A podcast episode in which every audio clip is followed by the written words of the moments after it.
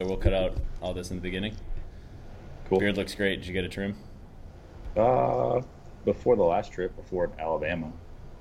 that was, yeah, about a week ago. Looks good. Yeah, yeah, looks about the same as yours. yeah, right. all right, we'll get into it. Uh, three, two, one. Hey, everybody, welcome to Spotlight, a show where we shed some light on amazing people in the baseball community, from coaches, players, entrepreneurs, and anyone in between. I'm your host, Josh Band. I'm the founder of Plate Crate, a monthly box of baseball gear. And our guest today is a super good friend of mine, Cameron Monger, uh, at Cameron Monger on Instagram. Yep and um, he has a lot of awesome things for you guys today. Just to give you a little background about Cam, um, he's from the Dallas area. He was originally drafted by the Padres, and he had a 10 year minor league career. A couple of those years, uh, or I guess one of those years, was spent doing yoga with me to stretch before Fort, Fort Worth Cats game. Um, but he was drafted in 2009 by the Padres, and he played for the Padres, Kansas City, Oakland A's, Fort Worth Cats, Brockton Rox, Worcester Tornadoes, Fort Worth Cats again, Normal Corn Belters, Frontier Greys, Sioux Fall Canaries, Sussex County Miners, Grand Prairie Air Hogs, San Rafael Pacifics, and Cleburne Railroaders. I think that's all of them. Um, but he's got a ton of baseball knowledge and mental coaching knowledge. He's a certified mental coach as well, and just all around good person and incredibly nice beard. So, Cam, welcome to the show. Thanks. Again. Yeah. How'd you like that intro? That was great. That was long. Uh, Two breaths. It was it was long because you have uh, you've had such a crazy long career. Um, but there's a million places we could get started. Um, just to give all the listeners and background, a little bit of background between me and you. Um, you're on the show for a million different reasons. Uh, one is that you're just a good friend of mine, um, and two, you're an all-around nice guy. Um, three, you have some really, really interesting stuff going on on Instagram in your life, um, and four, you have a million things to teach kids um, from your you know awesome awesome career. Um, so I didn't know where to get started, but I, f- I thought the a good place to start would just be, um, you know, maybe diving in to a little bit about how you got started with baseball, giving some people your background, and um, and then I have some some places we can branch out from there. Yeah. So. Uh, kind of exciting because I'm getting to revisit a lot of day one of playing as a kid. Um, I started in Arlington Southwest Little League. Um, so it's kind of part of my post career uh, projects. I've got a little hitting facility here in Arlington, which is where I'm at right now. Um, and we just partnered with the Little League that I played with, um, or actually the two Arlington leagues that I didn't play with.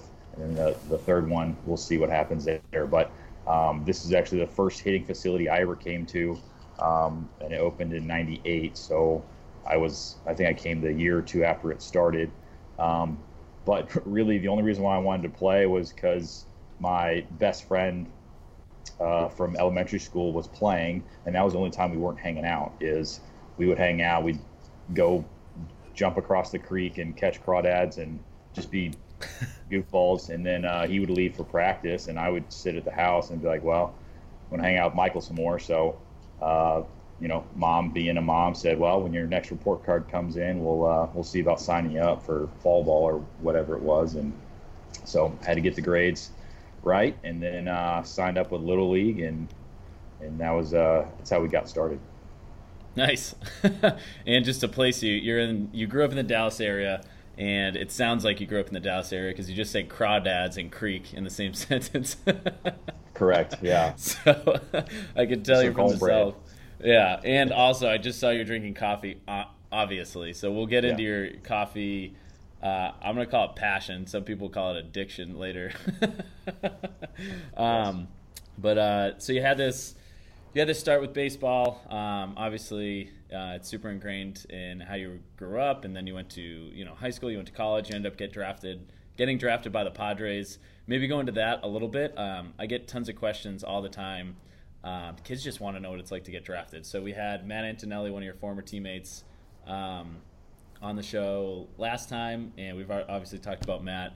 And kids just love to get to know what it's like to get drafted. So take us into kind of your draft story and what that was like. Yeah, first off, Anto's the man. He was my first pro roommate where I was like, oh, this guy's a god. He's yeah, he's, he's a big leaguer. Um, so learned a ton from him 12 years ago. So um, just shout out to Matt. Uh, he's got so much good information and just really cares about kids. So, um, but my draft story, um, I didn't get to play a ton in my junior season in college. Um, and so back then was when they still had the draft and follow situation. Um, so the idea is get drafted, play summer ball um, to kind of raise your stock a little bit, and then negotiate from there. So uh, I was playing in the Jayhawk League the year before that. Uh, played against the Liberal BJs, and Mike Hargrove, former big league manager, managed that uh, with Coach McSpadden, who, who coached JUCO ball out there for a long time. And obviously, there's someone you want to learn from. A former big league manager is pretty high up there. So um, I told them next summer I'd come play for them. So I was out there. Uh, we were kind of going through preseason workouts, things like that, talking to a lot of teams, uh, just trying to figure out what to do. Uh, but the biggest thing back then was big league teams didn't want to waste picks on guys that weren't going to ultimately sign. Mm-hmm. Um, and so just a lot of big questions on, you know, are you signable? Are you going to go? Um, and I was I was ready to go. So you know, everyone I talked to said, if you pick me up, I'm coming. Um, and so I think back then it's round one, two, and three, day one, and then like four to 30 after that. Mm-hmm. Um, and so it was after practice. We were back at the host family's house, me and my two roommates, uh, Luke Hochevar's little brother, um, who also former cat, fourth cat. Uh, yeah.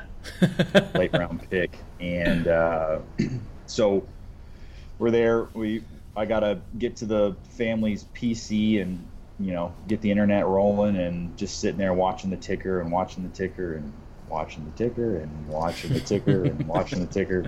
Um, but yeah, eventually uh, phone goes off and it was Dave uh, with the Padres and he said, "Hey man, I think we're about to grab you."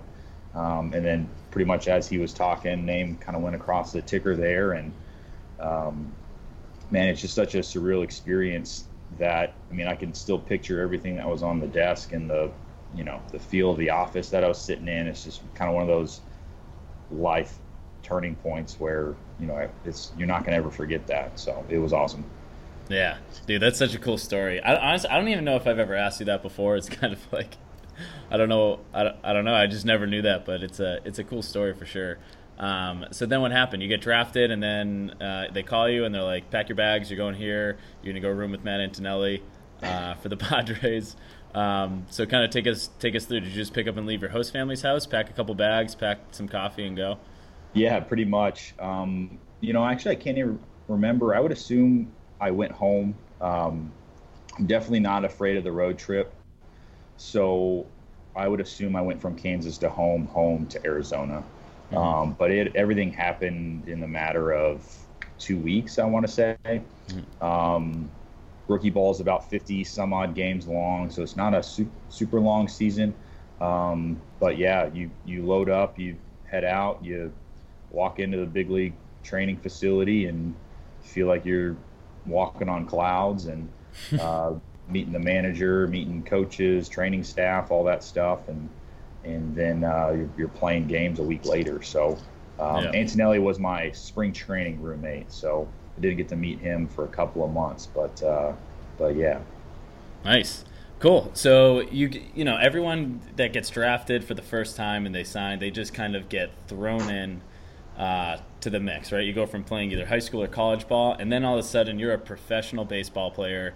Uh, you're the first part of your dream comes true. The second part is obviously make it to the major leagues um, and then it goes from there, whatever. But um, but so I mean, what what's the difference? You know what I mean? So you get to big league camp, you're around professional baseball players, and and I'm assuming they're acting for the most part like professionals. But I mean, what was the the big thing that stood out? Because you, I mean, you you've been a professional for so long. Uh, you know so many guys, and I, you know, if, if there's one guy I think of as a professional when in terms of baseball, it's it's you. So I mean, what was the biggest difference you went you saw from going from college and your college buddies and people treating it like college, and then going to you know to the pros? Is it is it routine? Is it the way that they carry themselves, or is it just um, a different atmosphere altogether?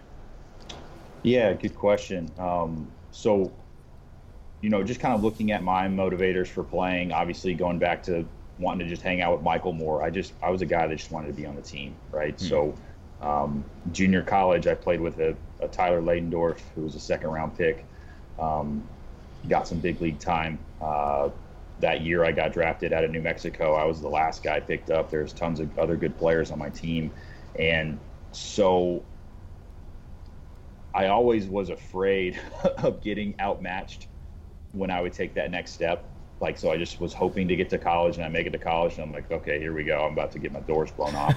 and, you know, was able to hang there. And, you know, same thing going up to pro ball. Um, there, as far as like the separator or what, what did I realize? It was just that it, it was, it was relentless, right? So in college and in high school, you got plenty of days off. Um, and then mm-hmm. once you get to pro ball, it's lather, rinse, repeat every single day of the week. Um, so, you know, my my very first at bat, uh, base hit to the right side, you know, nice nice easy line drive, and then I think I went 0 for 10 with seven strikeouts right after that, um, and it felt like though that 0 for 10 was the very next day, um, mm-hmm. and, and so just that the next game's coming mentality and the next guy that's getting on the bump is trying to do as well as you are, and so there, there's no really time to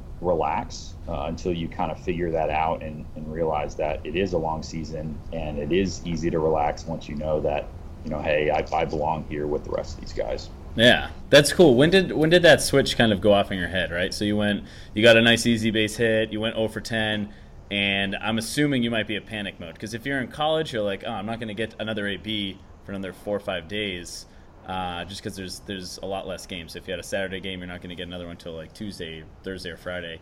Um, when did you kind of just relax and say, oh, I have tons of time, tons of games, I'm good, I belong here? Did someone give you advice, or did it did it just kind of come naturally? Yeah, no, it definitely didn't come naturally. It was thankfully uh, plenty of coaches in pro ball understand what it was like because um, they probably were going through the same things when they played or things like that. So I had a, a good amount of coaches um, all throughout my career that you know we either see see a player scuffling or see myself scuffling and just give you that reminder hey man you're a pro. You know we believe in you. Don't worry about one at bat. Just go out there and, and, and keep keep working hard. It was actually uh, the pitching coach when I was with the Royals um, that we had a, a, lot of guys get hurt, and I went from kind of being a, an afterthought to maybe being a three four hole guy, um, and then that's when I struggled because I was trying too hard, right? Mm-hmm. Um, and, and, he he kind of picked me out during uh, batting practice. Um, and, and talked to me for a little while and said, "Hey, man, you're you're never going to single-handedly win a baseball game. So yeah. quit trying. so uh, he was he was super old school and, and tough, but the message behind it was was strong and and uh, definitely obviously I remember it to today. Nice. Yeah, you actually you said something really interesting there, um, which I think usually gets a little overlooked. Um, your coach said, you know, you're a pro, and uh, and I think you know you being a pro. I mean, obviously you're getting paid to play baseball. You're you're a pro, but he wasn't talking about that. He was talking about the mentality from behind being a pro, right? So you you don't have to be a professional baseball player to act like a professional baseball player, I guess, right? And I guess the people in college that I really admired and that I looked up to, they in a sense in college acted like they were a pro. So what do you think that mentality is? And I know I know it's changed from the, the day you stepped on a field for your first major league game until 10 years later when you know you already had 10 years of experience so maybe take us into um, now after playing for 10 years you know what what's your advice on on being a pro and that doesn't have to be baseball that could be business that could be um, schoolwork. That could be anything. You know, what, what's the mentality behind that? Yeah, awesome question. I love the correlation of being a pro on and off the field. Um, for me, the biggest thing on being a pro is you're trying to earn respect as opposed to playing time. Mm-hmm. Um, so, regardless of how good you are, or your personality, or if your coach likes you or doesn't like you, or boss or whatever, if you go out there and consistently do your job and you work hard and you're honest and you do all these things and you earn the respect of your your boss or your coach or your teammates, um, that to me is being professional. Um, because there's plenty of pros on every single big league roster, right? Um, you know, I know you guys are, are, Red Sox fans out there in the Northeast, but I bet you there's a lot of Red Sox fans that can't name all 25 guys on the roster, but all 25 yeah. of those guys are pros, and I and mm-hmm.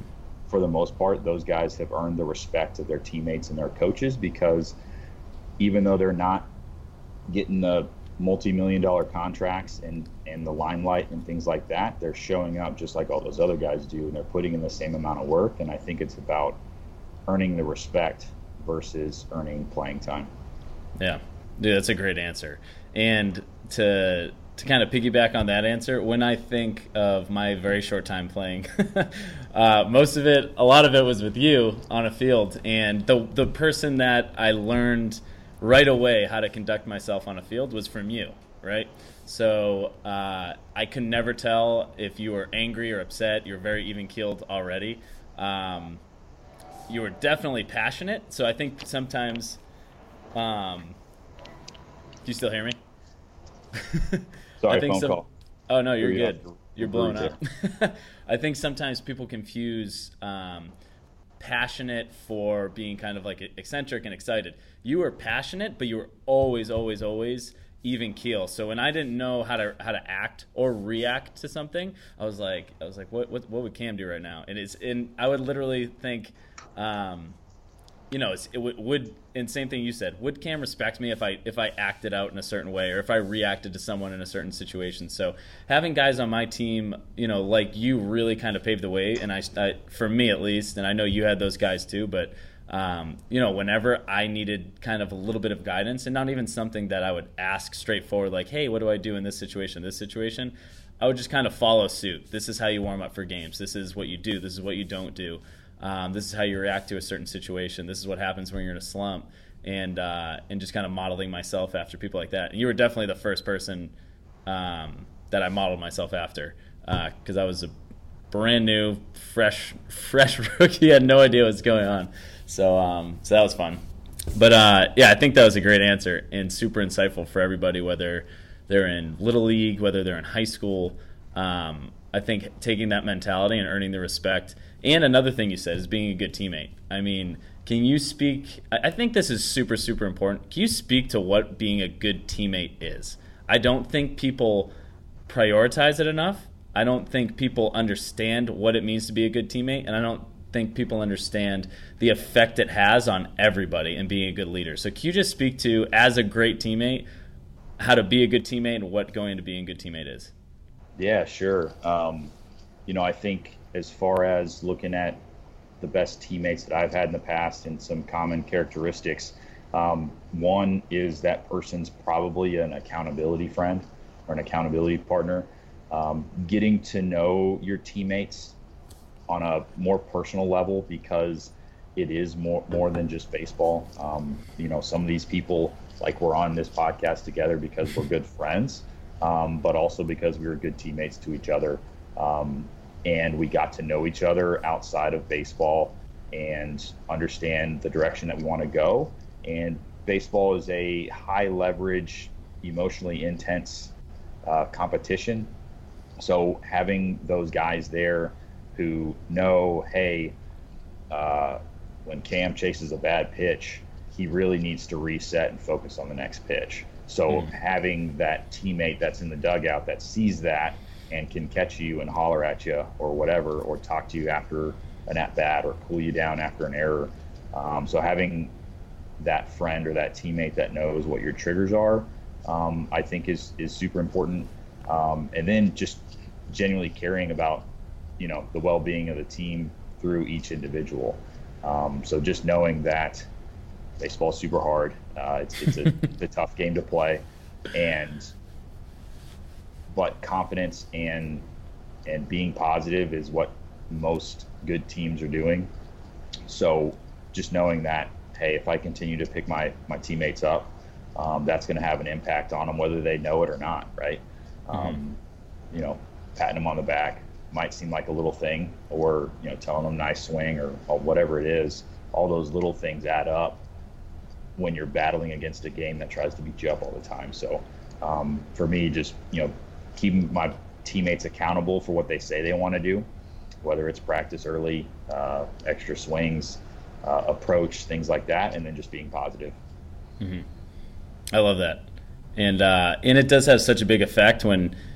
I mean, I, I think I would notice it more when someone's negative. It just brings everybody down, and people kind of latch onto that. But fortunately, the same thing's true when people are positive. You're in like a tough streak um, you know, you you might be in a slump, or your team might be losing a couple games, and and there is one guy that still has so much energy, and that's still bringing energy to the field, still being positive, still being optimistic.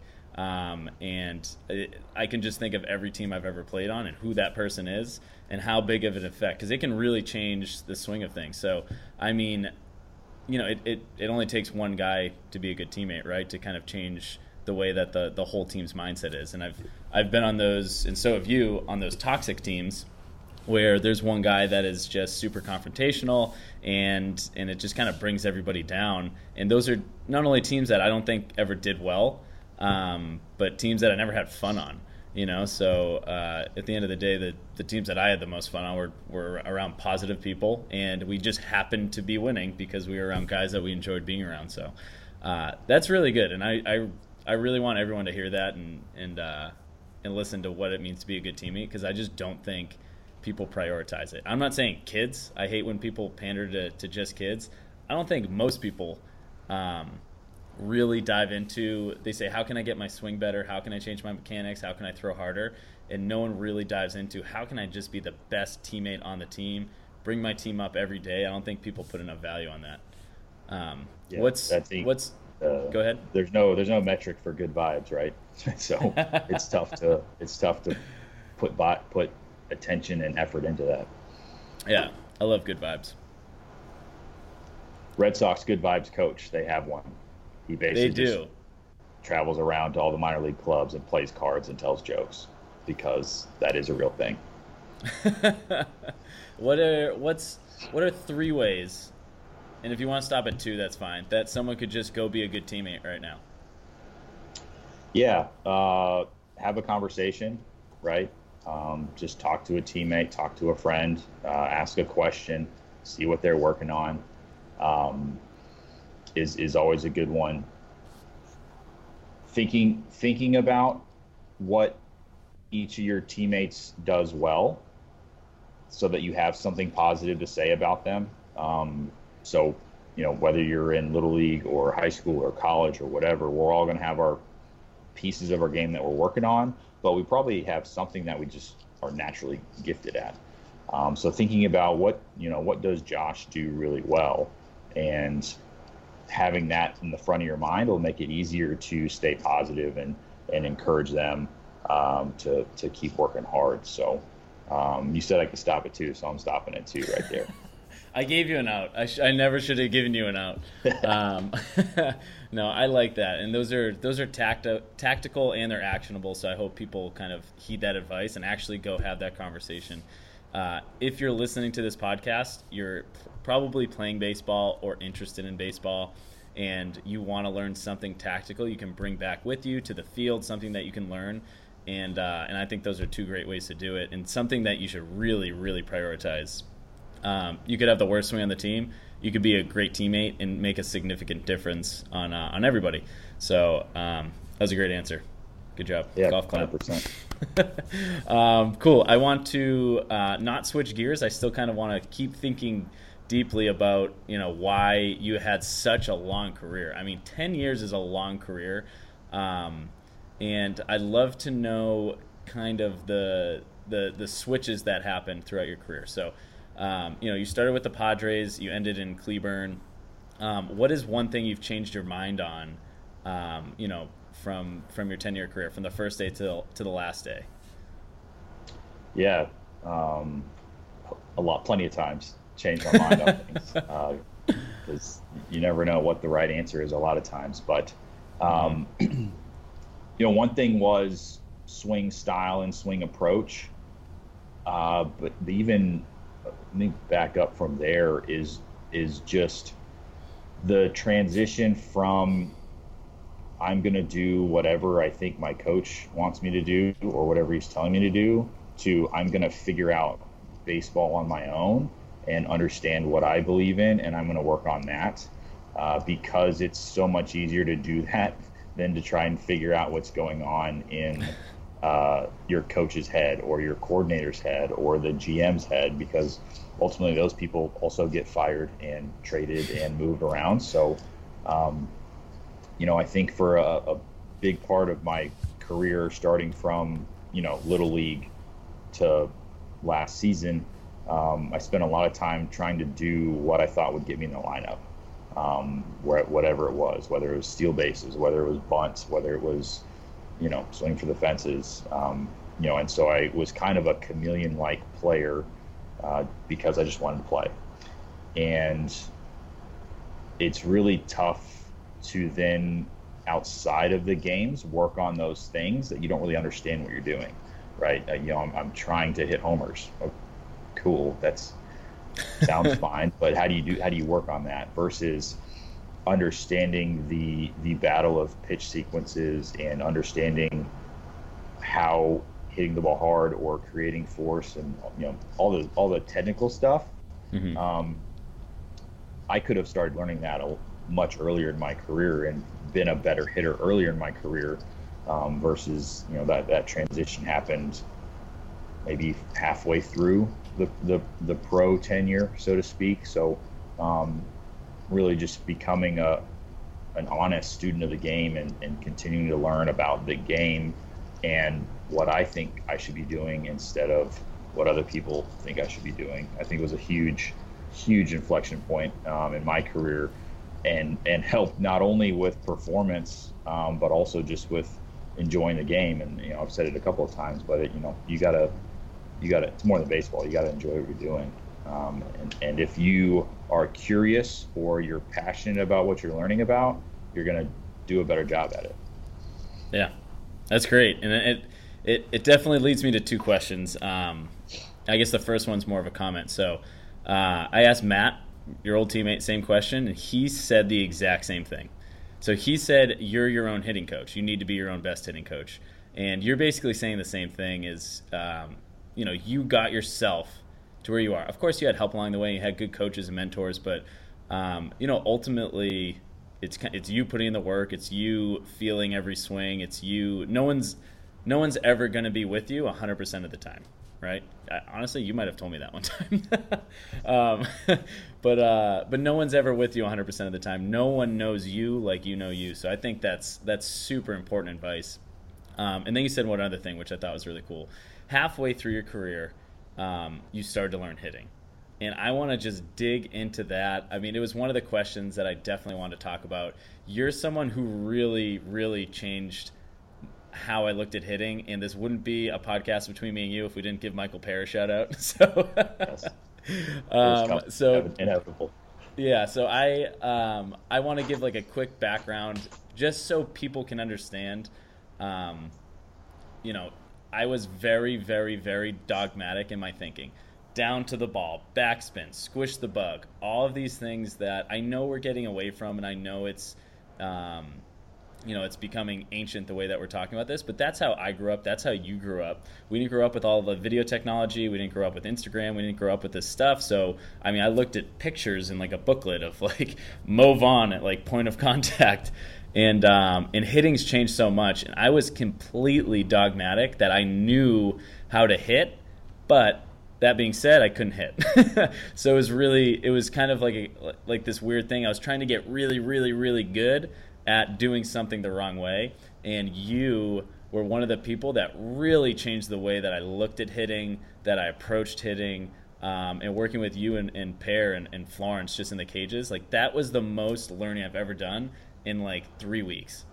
I mean, it changed my whole perspective. So, um, number one, I want people to know that just don't be dogmatic about anything. Don't don't believe in something so much that no one can change your mind.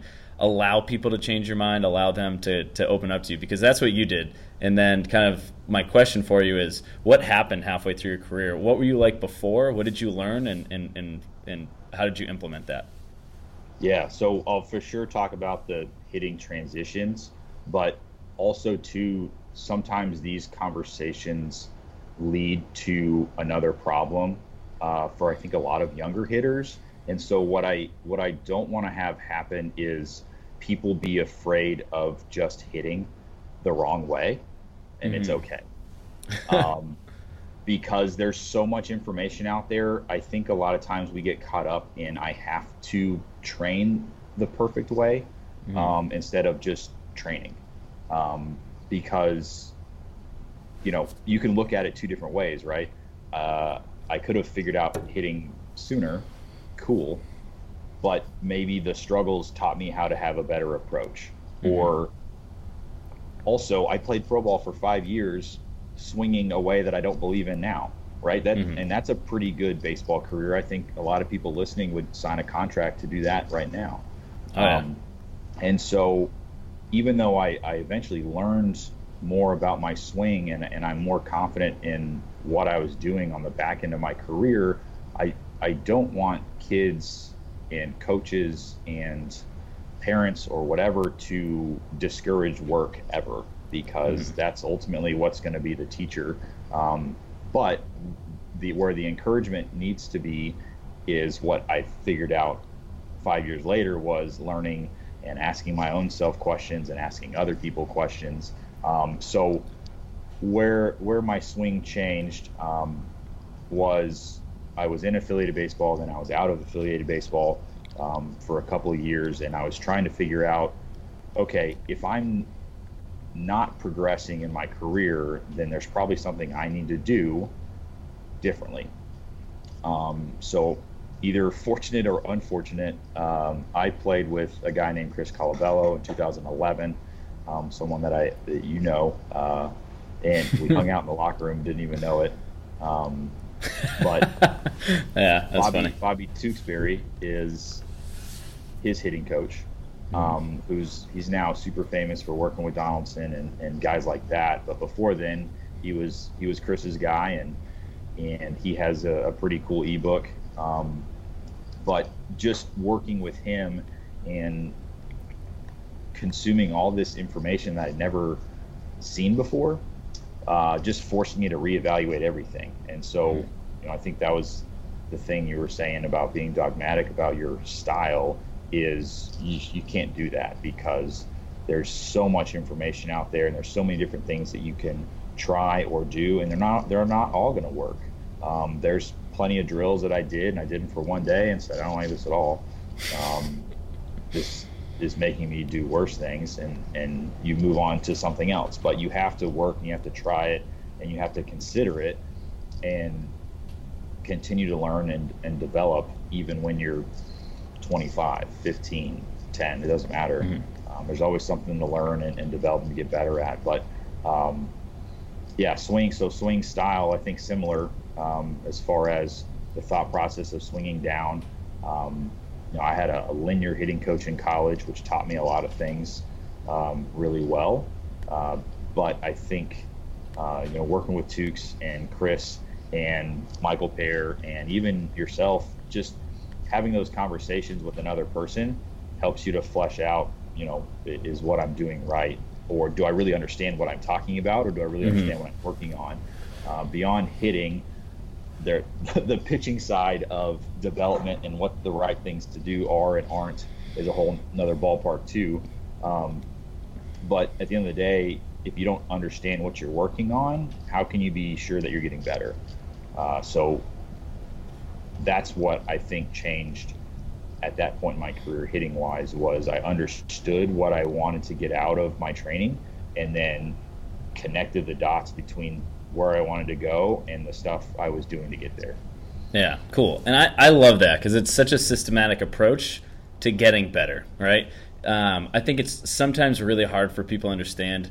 I'm, you know, I'm here and I want to be here, but what are the steps in between? And and you kind of answered that question, and I want to dive into it a little bit more. Is you said I kept asking questions, I kept asking questions, and I, those are the steps in between. You're asking yourself these questions.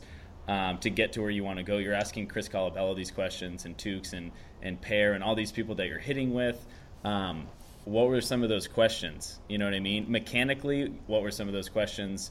Um, and you know, any of those questions that helped you get from point A to point B, because you you are very systematic in your approach, and I think this is going to really help a lot of people out to say that you don't just go from point A to point B overnight. It's a it's a process, and it's a process that's cultivated by asking questions.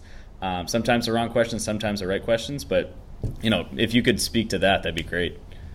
Yeah, well, so um, just for anyone that doesn't know, Chris Colabello is a, a MLB hitter, and he, he was on the time. He was either, you know, when we talked a ton, um, either leading Double A in homers or Triple A in homers, or getting called up to the Blue Jays. Um, but we we would uh, hang out in the hotel room and, and talk for three hours straight after a game, and uh, you know, I what I always try to do is gain someone else's perspective because I know how I see everything pretty mm-hmm. clearly.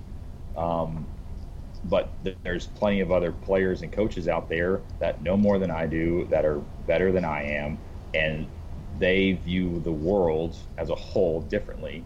Um, so just asking Chris, especially, uh, was really good at this to just take me through his at bats because he would remember everything. Um, it was incredible. And, you know, yeah, at the big league level, you've got more information um, that a little league kid or a select playing kid's not going to have as far as he throws this slider 87% of the time in a 1 1 count.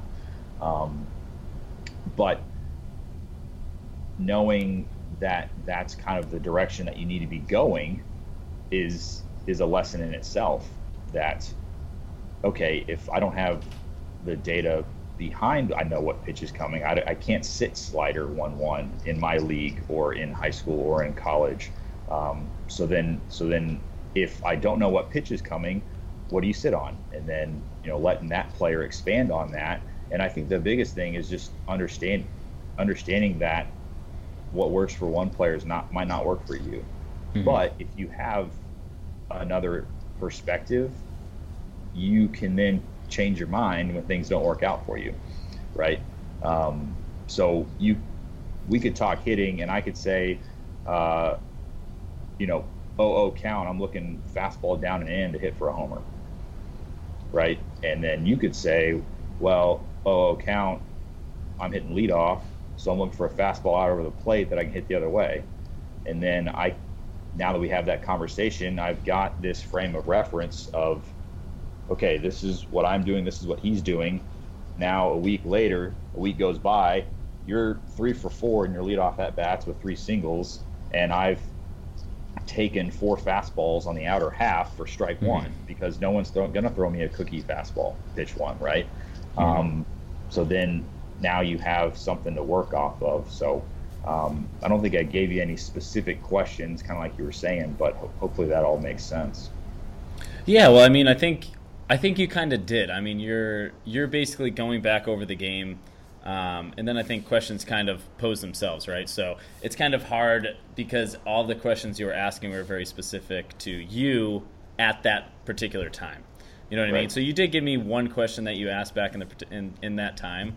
Um, you know, questions that I felt like I used to ask is why are you doing that? like, yes. and um, so and I remember being in uh, you know the Florence. Why is a good question. Yeah, why? Why? Because um, not only do not enough hitting coaches um, explain why, they just say this is the drill: hit a basketball off the tee. It helps your forearm strength. Uh, I, which is probably my worst. I hate that drill so much.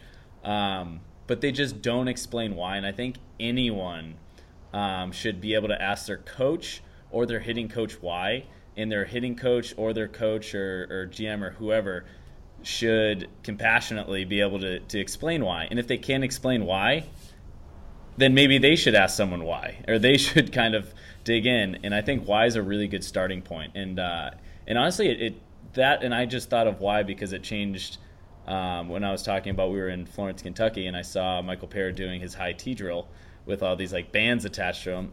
And I go, why? I go, why are you doing that? And he's like, you hit like like this, and he was swinging straight up over the tee. And I was like, no, man, that's not how you hit. That's not how I was taught to hit. That's not how you hit. And he's like, no, no, no, this is how you hit. Just you know, hear me out. I, I go, okay, why are you doing that? And he started to explain to me swing path and all this. And I remember that day because it was such a weird drill. You know what I mean? And I worked in batting cages my whole life like learning from these people. I've never seen this drill, and I just said, "Why are you doing that?" Instead of saying, "You know, what are you doing?" Um, and he explained it to me, and it just made so much sense. And then I went down that rabbit hole with you and him, and just talking, hitting all the time, um, and it completely changed my perspective. And I, I, think that some some hitting coaches take offense to why, um, which I really don't like or understand. Some coaches take offense to why, uh, and they just say, "Don't question me." You know what I mean? And I, and that's where I think my dogmatic approach to hitting and and everything came from. Is I never I never once asked why. I just said someone uh, older than me or more experienced than me is teaching me something. Don't ask why, just do it. And that can you know to come full circle. That leads back around to exactly what you were saying earlier. You have to be your own best hitting coach. You have to be your own. Um, you know your own coach you have to you have to do everything for yourself and, and, and self evaluate so um, and the best way little, to do that is yeah. just try different things, right? So even if you know you see some guy in the cage doing some goofy thing, you say why, and you still don't even understand what that person's telling you. Mm-hmm. Um, you know, I don't think it's wrong to still try that stuff because uh, that way, again, you have some sort of understanding of how does this feel, was this good, was this bad, and then go from there. Yeah, yeah, I think that's great, and at least it's it's it's a starting point. Um, I think people just get stuck and they don't know where to go or who to ask or what to do. Um, so maybe that's a good starting point for people. Um, I do. I literally. I feel like we could talk. We could talk all day, and I have. I have a lot more. Don't worry. Um, but I'm like, I keep going back because you keep saying interesting things that you you pass over that um, that I really want people to understand because I know that you understand it so deeply. And uh, you talked about this maybe like like five or ten minutes ago. Um, you said I wouldn't. You know, you played five years with that old swing that now you don't even believe in, and you said that that was a really important experience for you, and and you know, you doing that actually led you to a place. Um, we both read a book called The Obstacle Is the Way. That's exactly what it is. You're very, you know, you're definitely a believer in that, obviously, and you explain it.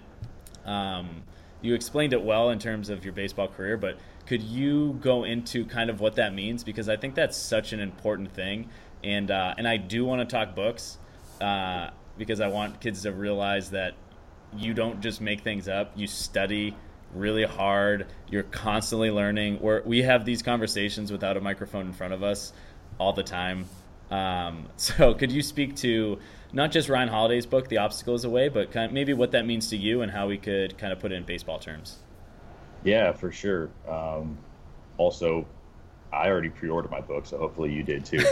um, but yeah, you know, it's easy to look back and say, "Oh, I was doing this wrong all along," right? And and just be annoyed with it or whatever. Um, but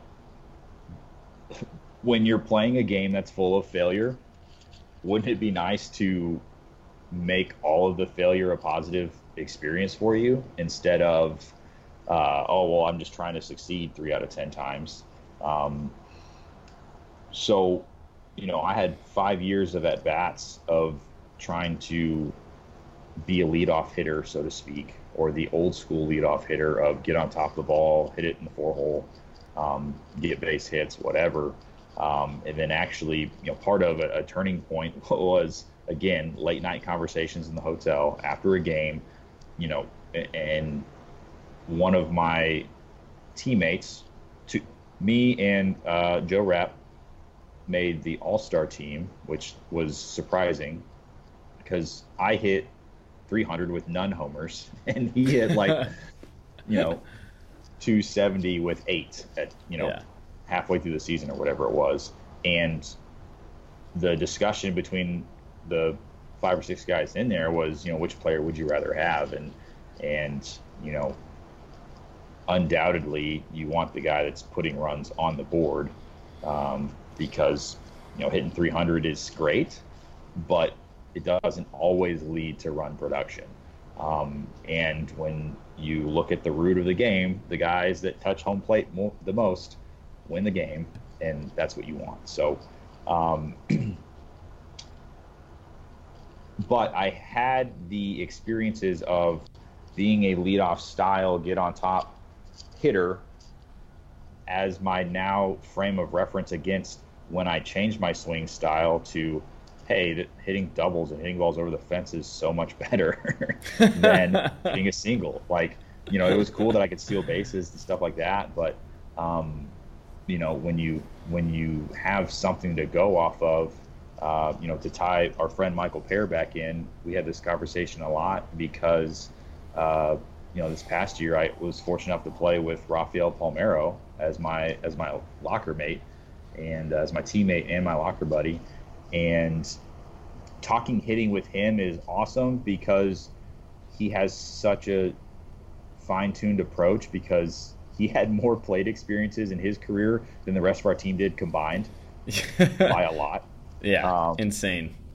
And so that was great to talk to him about. But talking hitting mechanics and things like that, uh, you know, Michael Pear and I would argue w- with him because it's like, okay, Rafi, you've never been bad, right? Like you've never had to fix your swing. You literally were born and had a perfect, pure left-handed swing, and you hit yeah. over 500 homers. Like, you know, not the, not saying that he didn't work because I've seen him again being a pro and you know showing up and working on his craft. But um, you know, s- some people have to work on totally different things. Some people have to work on lower half. Some people have to work on hand-eye coordination. Some people have to work on uh, mobility, right? Being able to even get into the right positions to begin with. Um, so, you know, yes, looking back, maybe my career is different, or maybe my path is different if I learned things faster, or if I was told things at a different time, or whatever. Um, but the the struggles that you work through, and the key is working through it. You have to keep working no matter what. Um, is is what will then allow you to, when you find something that's a better option, to then say this is a better option because this is where I was. Yeah, yeah, I think that's great, and I think it's just such. I wouldn't even say an optimistic view of looking at things. I think it's a necessary view of looking at things. Um, because yeah, you could have learned that five years before but you didn't, and you never would have got to that point in your career if you didn't have some type of struggle. Um, and it is kind of funny because th- remember that like the video with A Rod came out, and he's like, "This is how you hit," and people just went crazy. They're like, and then they showed the videos of him, and he had like this perfect, yeah, yeah. this perfect like bat path and swing, and and he's showing people like you got to go right down to the ball, even though that's not what he was doing, and um, it is crazy because he thinks one thing and his body does something different, and he's never had to break down mechanics um, the same way other people do. And I think once again, it goes back to, to being your own coach and, and dissecting. But uh, I think what you just said, just to just to reiterate, because it was absolutely perfect. Um, you know, you do need to go through those those trials uh, to get to a place where you want to be. So, um, I, I, guess the lesson that would just be keep going and and keep reevaluating yourself like like you keep telling people. So that was good. I'll give you another another golf clap on that one. take, take, take all. Um, sweet man. So I want to I want to I want to go into kind of uh, I wouldn't say your personal life, but but I do want to go back to what we said about about books and how much you study, what you're learning. Obviously, I mean, it's not obvious to me. It's obvious because I know who you are um, it had such a big impact on your baseball career. Um, and you know, it can be it can sound very cheesy. Oh, the mental game of baseball. It's it's ninety percent mental. That doesn't mean anything without context. That doesn't mean anything without seeing someone who's actually doing it. So, um, you know, I I know you're very humble. I, I just don't want you to be for a second. I want you to tell people, you know, you do work very hard at learning new skills, learning things that put you out of your comfort zone, at trying things, at exploring different parts of the country. And I know you work really hard on, uh, you know, your mentality, not just mental toughness, but but you know, you have a shirt from Warstic that says gratitude, which is an awesome, awesome shirt. And you know, you have all these things to be a good person and a kind person, um, to live a happy life that just happened to have a great effect on your baseball career. So, could you just tell us? you know, maybe even the start of that. You know, what made you start reading books? Was it always like that? Um, what made you start studying, and, and, why do you continually try to get better every single day at what you're doing? And and to you know, after you're done with that, let's dig into a couple of your favorite books and why. Yeah, sure. Um, so this seems to be a common theme here of doing things what I now think is the right way after not doing things that way. Um, yeah. So you know, at, as a, a young lad, as a as a little kid in Weatherford, Texas, I hated reading in school, um, and I always felt like it was a waste of time because um, it was slow and boring, or you know whatever it is. Um, and now I've probably gone back and actually read all the required reading material from Texas schools because it's they're good they're good books to begin with. Um, but you know, part of it is I'm very lucky and fortunate enough to have played for 10 years uh, because part of the journey and the process is 100% just showing up. Um, a lot of this stuff I figured out at some point along the way. And I don't know if I would have learned these things or if I would still be on the path that I'm on if I just decided this is too hard. I'm going to hang it up, or I don't. Maybe I just didn't like baseball anymore. That that can happen too. Um, but none none of these, you know, life transitions happened in year one. Um, it was just a, a, part of continuing to show up and continue to be curious, um, which I guess I'm I'm thankful for that. Um, but I I realized that again, it's another common theme is to cultivate perspective. Um, and I think it's super huge to do. Um, and reading other people's stories, reading other people's ideas, uh, forcing yourself to think uh, for yourself and to, to understand what you really believe in um, and, and, find some clarity around what you're doing. Um, you know, like you said, the, the, the, mental game is kind of this arbitrary cloud and what does it really mean? And, um, but you know, there's tons of practices out there about visualization and, you know, if you can see the perfect swing, you can have the perfect swing and things like that. Uh, but the same thing applies to anything else in your life. If you have clarity around where you want to go, what you want to do, what you want to have, what you don't want to have, um, that clarity will allow you to have that. But if you if you if you're not comparing and contrasting things, if you're not learning uh, new ways to swing or throw or train or work or have a conversation or have relationships or whatever it is, then it's tough to have clarity, right? Because then you are that coach that we don't like that we say, hey, why do you coach like that? And they just say, well, I've always done it, right? Because yeah. they haven't mm-hmm. ever challenged, they haven't challenged their experience with another idea that is contrary to what they're doing. Um, there's plenty of people like talking about the A Rods and the the great hitters of all time. If they, if they looked at some other hitting drills, they'd be like, "Well, this doesn't work," and I'd be like, "Yeah, you're right. Your swing's great. So just keep doing what you're doing, right?" Yeah. Um, but you you're not going to be perfect. You're not going to be great at everything. You're not going to have that ability to be be the best at everything. So to to not continue to consume knowledge and information, especially in the world that we're in today, is is irresponsible, right? Um, so you know that's that's kind of why I continue to learn because why not? Like, what's what's the other option? You know. um, so so I think it's super important to um, you know continue to learn, but also going back to, to passions and things like that, it's so much so much easier to learn about passions than uh, things that you could care less about, right? Um, mm-hmm. You know, when it comes to training and things like that, sports psychology is super interesting to me, so I can read that, you know, for a whole day, versus you know strength and conditioning stuff. Uh, yeah, I think it's cool, and yes, it's super important, um, but I can't geek out about that like I can what's going on in your head when you're trying to hit a fastball. Yeah. Um, there's like a million ways I want to go right now. um, one of them, I want to dig into your sports psychology background. Um, you're a certified mental training coach. Um, you've done tons and tons of research into this. Um, you're, you didn't just pick up a book and uh, read the, the Daniel Coyle book or whatever and say, I'm a mental, you know, certified coach, whatever. You definitely read more sports psychology books and research than anyone anyone else I know. And not only that, but you have the experience to contextualize it and say, oh, this would have been helpful at this stage of my career, as opposed to some doctor sitting on a table that has all these degrees and um, which is great too, but but to combine your experience with that knowledge is a superpower. So I think um, I, I definitely want to dive into that. I think the first thing that I want to ask you is is you said you're curious. You're definitely curious.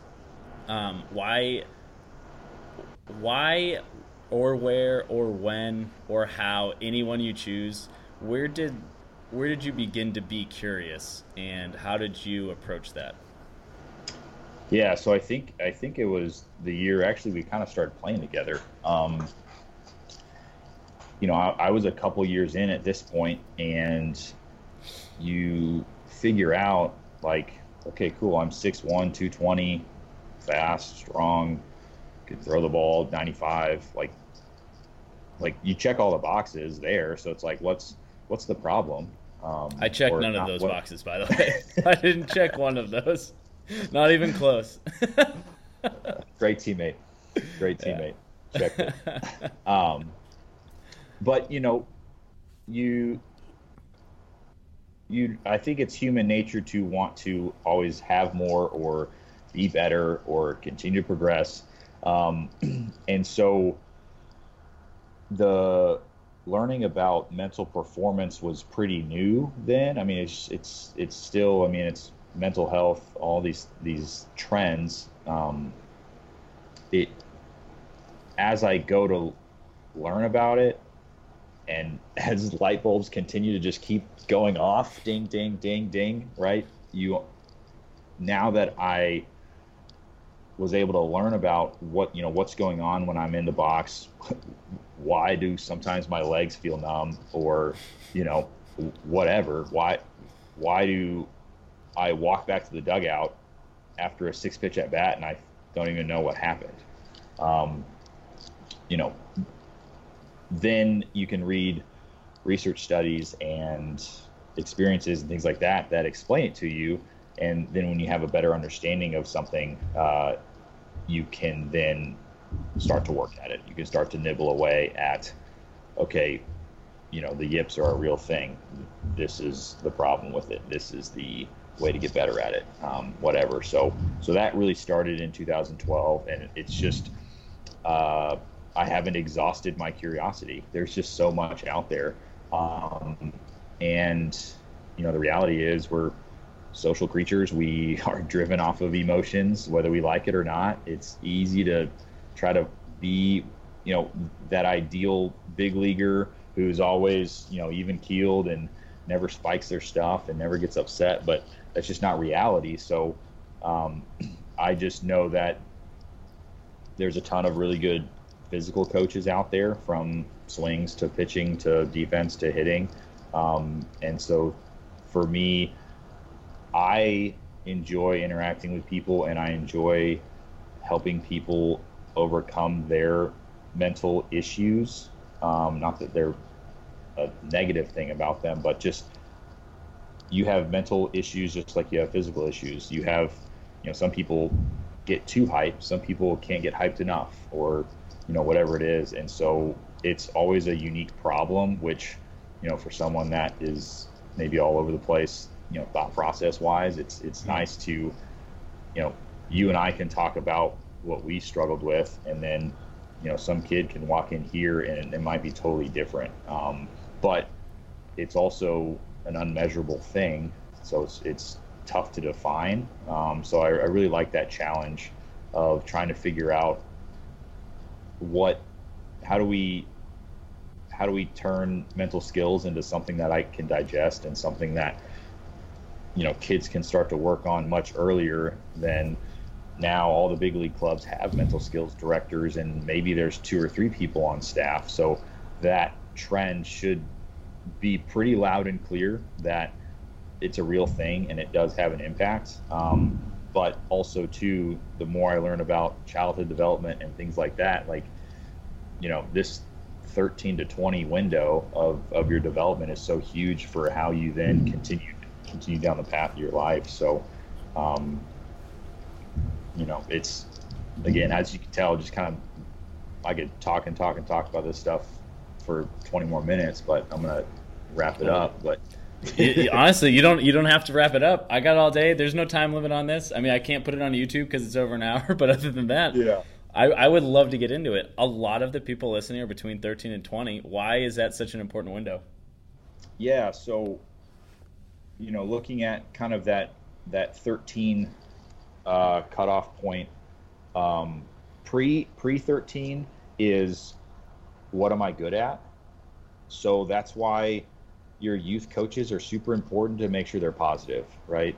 So you you can have kids try something new at 10, 11, 12 and if they think they're not very good and they get feedback from a parent or a coach that they're not very good, they're just going to quit and they're going to be done with it. And then from 13 to 18 or 13 to 20 is such a huge time for the brain's still developing right? We have this, some of the slowest developing brains out there. And if if we can't figure out kind of where we belong or you know what we're passionate about or things like that uh, it it really closes a lot of doors after the fact um, you know, again, super fortunate to just have some good, um, you know, parents and coaches in my life that, again, I think it's a common parent thing, but, you know, you, you'll thank me one day, but, and, you know, they were right about, about some of that stuff. Um, but, uh, but yeah, it's just, it's a, it's a super huge window in development of, do I keep going down this path or do I shut down? Do I give up? um, and then just kind of fall into the tracks of of society or whatever you want to call it. Yeah. No, it reminds me of uh, of self fulfilling prophecies. So, I mean, that sounds kind of like mystic, but um, I was a psychology major. That's what I got my bachelor's degree in. And the one thing that stood out is exactly what you just said. There was there was a study where the psychologists um, had all these kids take the teacher or take the test in fifth grade, right? And this is completely applicable. All these kids took the tests and then the psychologist took the test they threw them in the garbage and they just randomly selected you know three or four kids told the teachers hey these people really outperformed everyone else. And, I'm, and i know you're familiar with this study. Um, and then what happened was the teachers viewed those you know three or four kids in a completely different way. They gave them extra attention um, they gave them more encouragement they answered their questions more efficiently they treated them more like adults and then at the end of the year um, those teachers actually gave those kids much higher grades than the other, like a lot higher. Um, and the kids were no more smart, no less smart than anyone else in the class. And I that has always stuck with me how important it is for coaches to um, to give people not not necessarily equal feedback, but individual feedback. And that was that was right what you were saying. And and I feel like that is the age period, 10 to 20 years old um, that's when you kind of form these opinions about yourself. And if you form the opinion that you're a really good baseball player, and then everyone around you tells you you're a really good baseball player, you go, cool, what do good baseball players do? They practice. What do good baseball players do? They study. What do good baseball players do? They they exercise. And then you go down that rabbit hole, and then it, it starts to kind of compound. Um, and then vice versa, exactly what you just said. If, if you get the feedback, you have one bad game, someone tells you, you, you, you know you're horrible at baseball, you say maybe I am horrible at baseball, and then you do what horrible play, baseball players do. That you go with your friends and you don't practice, and I think that's like a super good point. I think that's a great point for people not only 10 to 20 years old, but but kind of everybody. Um, you know, you're at a stage in your life going back to why you're so curious. Um, I already think you're a you're a, a really successful person, but um, you know, you've told yourself a story that you can basically create the life that you want for you, working backwards and, and being curious and reading books and, and testing assumptions. Um, so I think it, I, I, I, think it definitely applies more to 10 to 20 years old, but I think it still applies to anyone, you know, even after you're 20. Um, so I would love to um, keep talking about um, what you're doing to continue on being a good teammate and a good person. And um, I want to talk about how crazy consistent you are. and this is my segue. I wasn't a great segue, but um, you have been working out on Instagram, not on Instagram. You've been working out in actuality, um, but you people get to see it on Instagram at Cameron Monger for seventeen hundred and two days or three days. Today will be three. All right, cool. So I looked it up. I looked it up before we got on. So just to let everyone know, that's 1,702 days of working out every single day, and um, and the reason you started it is is so simple, um, but it's something that you've you've just kept to for y- literally years now, working out, and I know it's been such an awesome journey for you. I love reading the the quotes that you put up there and seeing the research that you're doing. I know that everything that you put out there is so well thought out. So, can you tell us um, about your Instagram page, about the project that you're doing, um, why you're doing it, if you're ever going to stop? Just tell us everything. Yeah, sure. No, so um, it it originally started as just an accountability test. Um, so I kind of realized that I was I was on this training every day deal um, but I, I, think it's a book I had read. Um, I'm sure, right? uh, and and talking about accountability and you know, there's not to to to bag on these mantras or whatever, right? The you know, character is who you are when no one's watching. Cool. But if you're better when someone's watching all the time, then just get someone to watch you all the time, right? Uh, there's nothing wrong with having accountability. There, there's nothing wrong with that at all. So, um, I know that as social creatures, if I tell you, "Hey, I'm going to do this," then when it gets close to the end of the day or the deadline or whatever it is, I would rather not let you down than let myself down because we've all let ourselves down hundreds of thousands of times, right? Like we're in our own heads, we know ourselves the best, and that little those the devil angel, whatever you want to call it, on our shoulders, when you say, "Oh, I'm going to do this," that other person's like, "Ah, I've seen you not do that before," you know. but you don't know me as well as I know me, so. Mm I would rather not let someone that thinks I'm a good person down than what's going on in my own head, right? So, so I was testing, leveraging that idea, and it seems to be working. Um, you know, n- now it's now it's a habit, right? So it's not hard um, for me to be on vacation or for me to be out of town and understand. I don't have equipment with me, so I'm just gonna wake up, uh, you know, knock out a bunch of push-ups and some bodyweight movement and some yoga or whatever I think my body needs that day and jump in the shower and go about my day.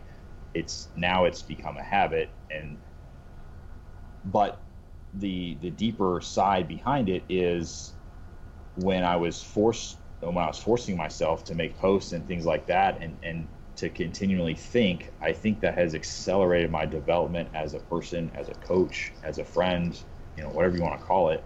Um, because it is about the journey. It is about being present. It is about, you know, what are you battling today? It is about thinking about that stuff.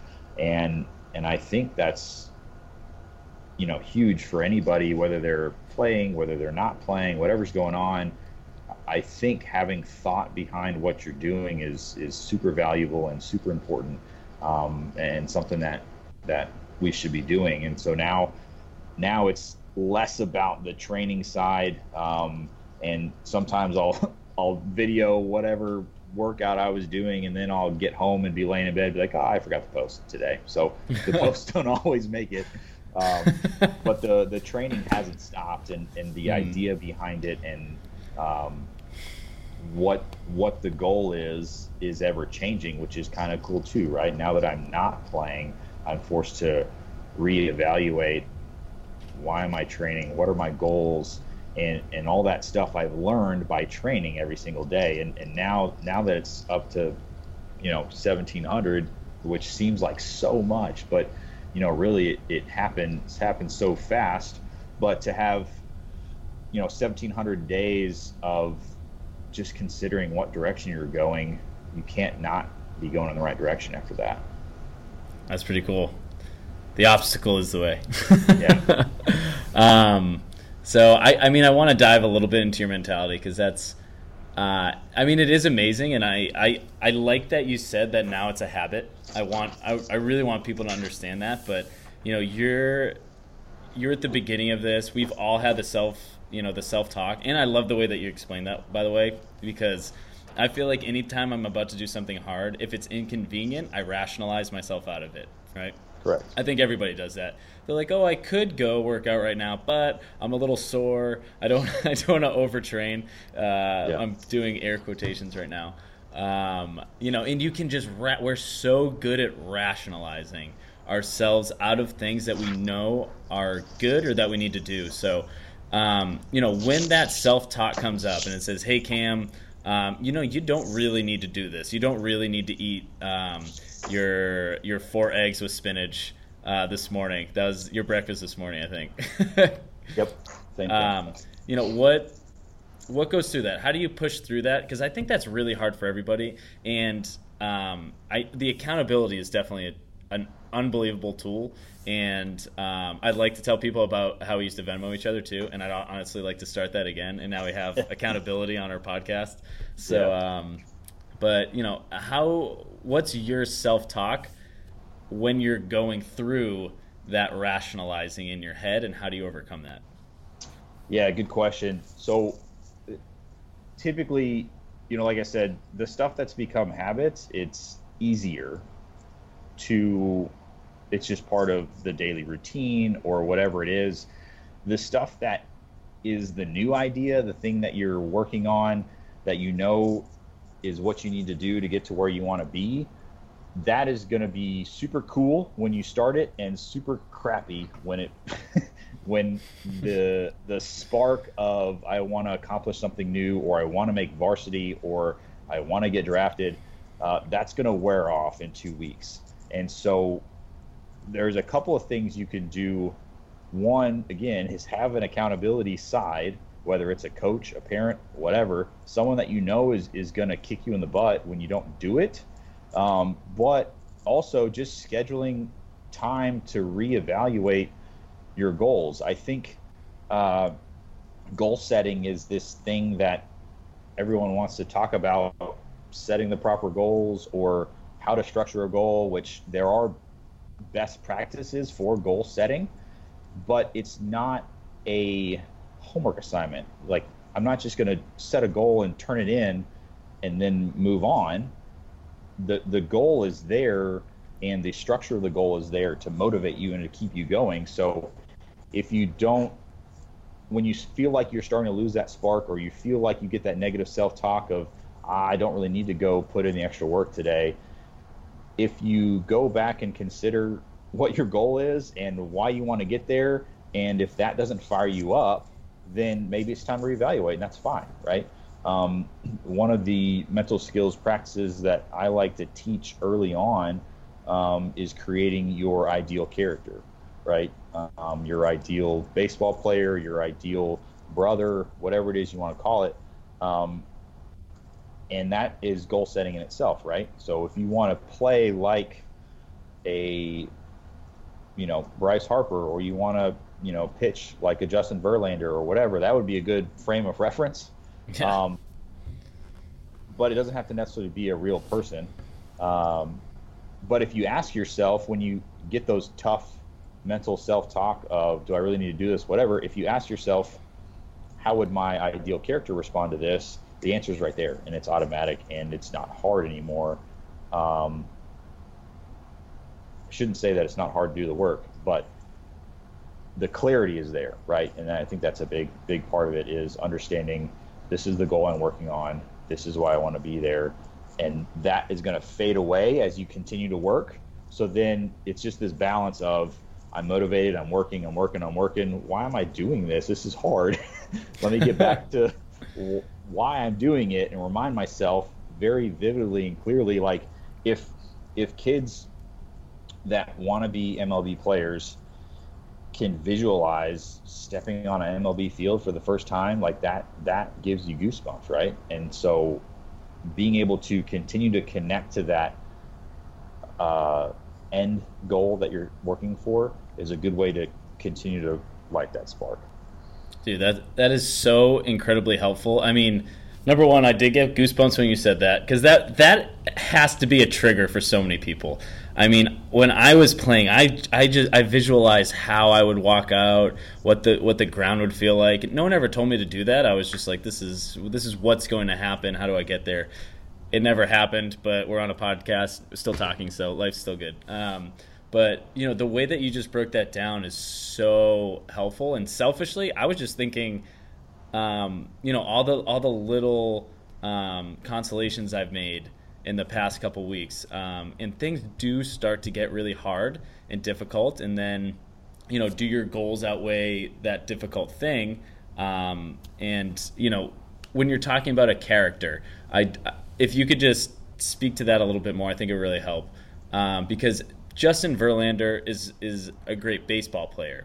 But, you know, can you have more than one character? Because we don't know what he's like off the field. We don't know if I mean maybe he's maybe I don't I hope I hope Justin Verlander's listening. Maybe he's lazy and maybe he doesn't do anything. He's just he's just born with all this talent and he's he's six five and you know whatever he throws 101. But um, you know what does going going into building that character look like? Is it the is it yourself in the future, um, or is it someone? That's already out there that you can study or is it multiple people? Like how do you how do you personally do it? Not just how do you teach it but how do you actually do it? Because you do such a good job of it i want to know you know what your your tips and tricks are. Yeah so um you know it's a, it's a process for sure to build your own character. Um and early on there, there might not be this connection of this is this is me in the future um, but that is 100% the direction that it's going. Mm-hmm. Um, you know, we all have this ideal version of ourselves, whether we know that's what it is or not. Um, we have our actual self of who we are. Like I said, you know, you've been in your own brain as much as any as anyone else. You're the only one that's done that. And then we have our perceived self, which is how other people see us. So mm-hmm the farther these three things, these three people get apart, the more stress we have in our lives. And we all know how stress works out, especially on a field, not good. Um, but just to kind of hammer home that analogy, if we think about politics, right? Like anytime uh, a politician's trying to convince us this is what they believe, and then something comes out that they did something totally different, that's going to cause them stress because now they're not going to you know win their race or whatever it is. So that's kind of a way to think about what's my perceived self my ideal self and my real self. Um, but when it comes to to building your character um, i think it's the things you have to consider are both the physical and i don't want to say spiritual from a religion side but just you know how your character acts. Um, and you can pull from movies, you can pull from other players, you can pull from friends and family, whatever it is. But the more vivid you can be about your character, again, some common themes here with clarity um, and all of that. The the more you can see that character in real life, uh, when you close your eyes or when you lay your head down, um, the easier it is to connect with that um, so I'll just kind of dive into to my character real quick.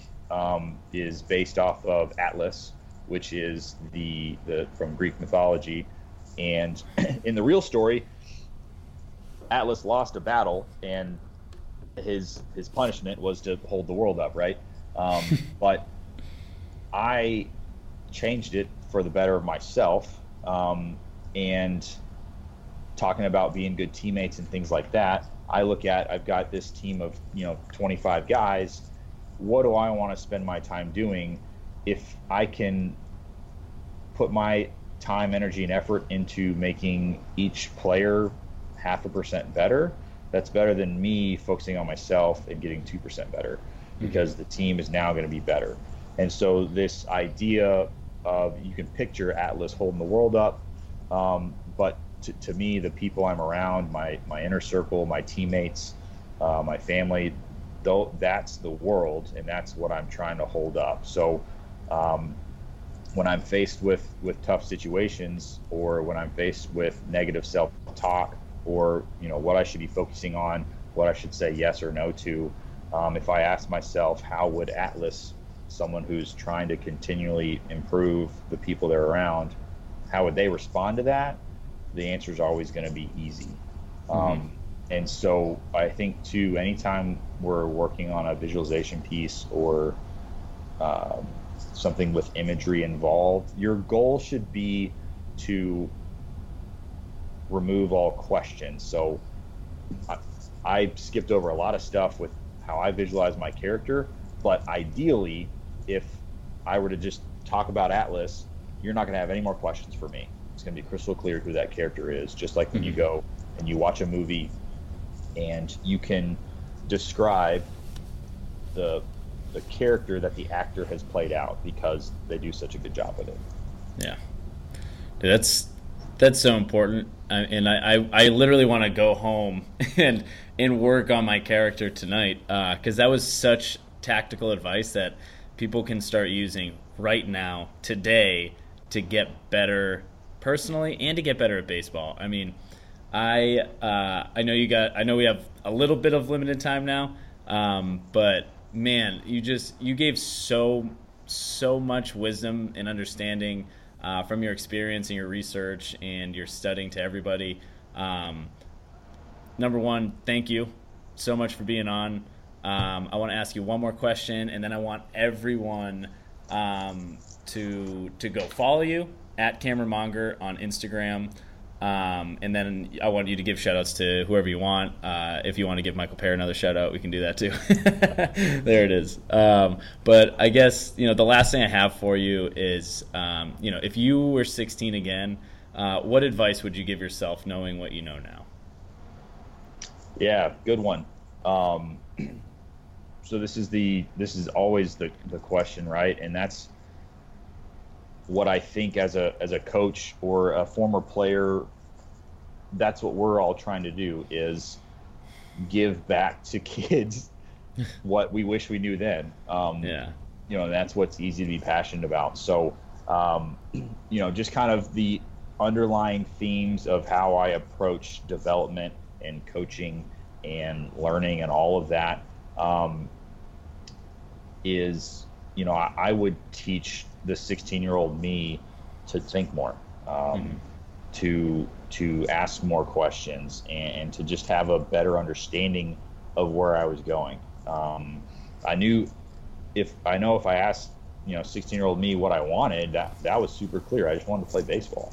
Yeah. Um, but why I wanted to do that, what I wanted to get out of that experience, um, and I, I, think it's pretty common for 16 year old kids, especially, to not want to look dumb. Um, and that's why I always say, you know, I would want my younger self to just ask more questions. I never wanted to look like I didn't know what I was doing.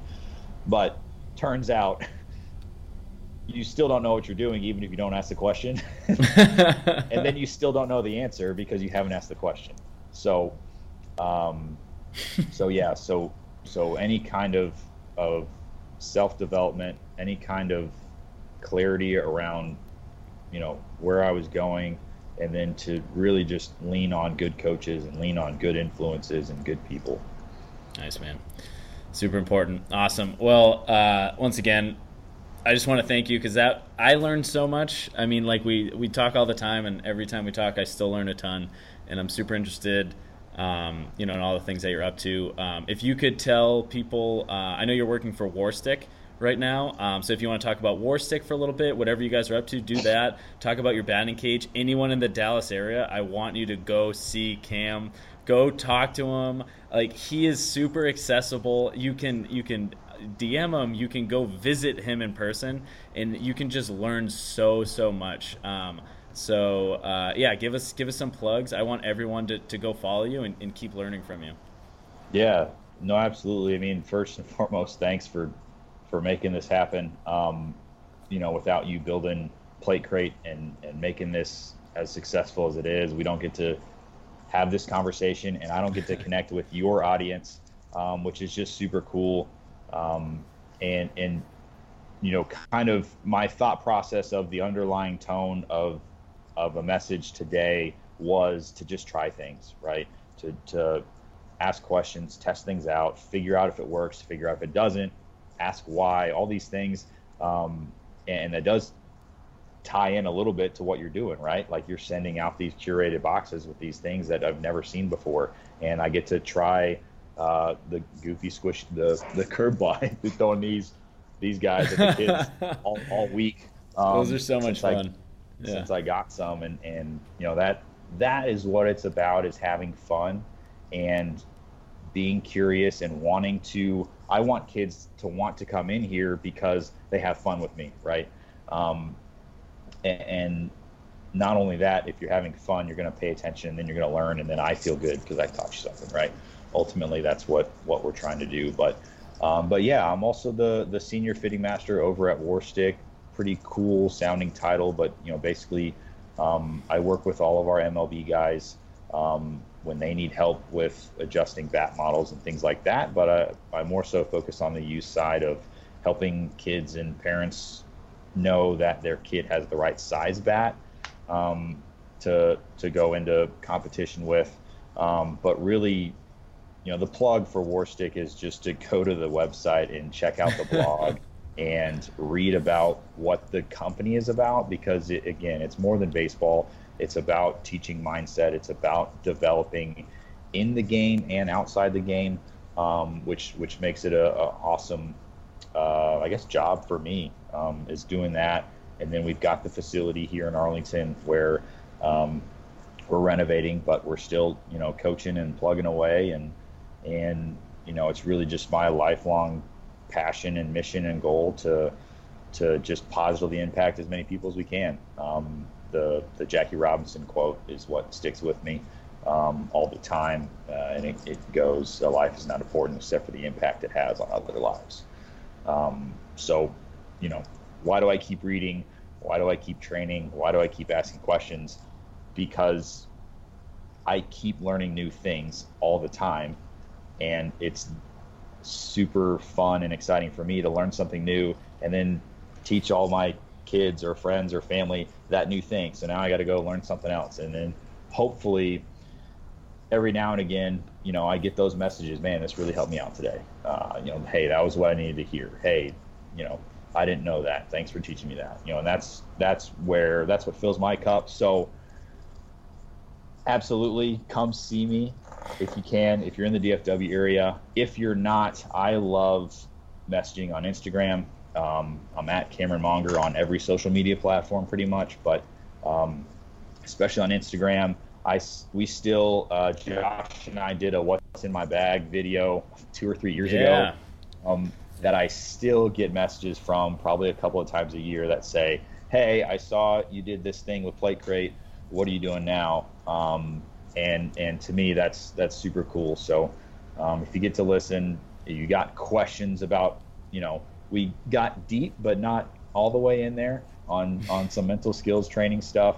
Um, but I could talk about this stuff all day. So anyone that wants to talk, you just got to buy me a cold brew. oh man, we didn't even get into oh, coffee. Uh, so I'll have to I'll have to have you back on so we can get into coffee. We can get into other stuff. Um, cool, man. Yeah, awesome. Well, thanks for being on. Um, we're gonna talk soon, and uh, like I said, I want everyone to go follow Cam and just see what he's up to and just really take his advice to heart. It's such great advice, and he he knows what he's talking about, and he's just a constant. Um, you know, constantly curious and constantly learning things. So, once again, thanks for being on. Uh, this is a blast. We'll have to do it again. See ya. Woo!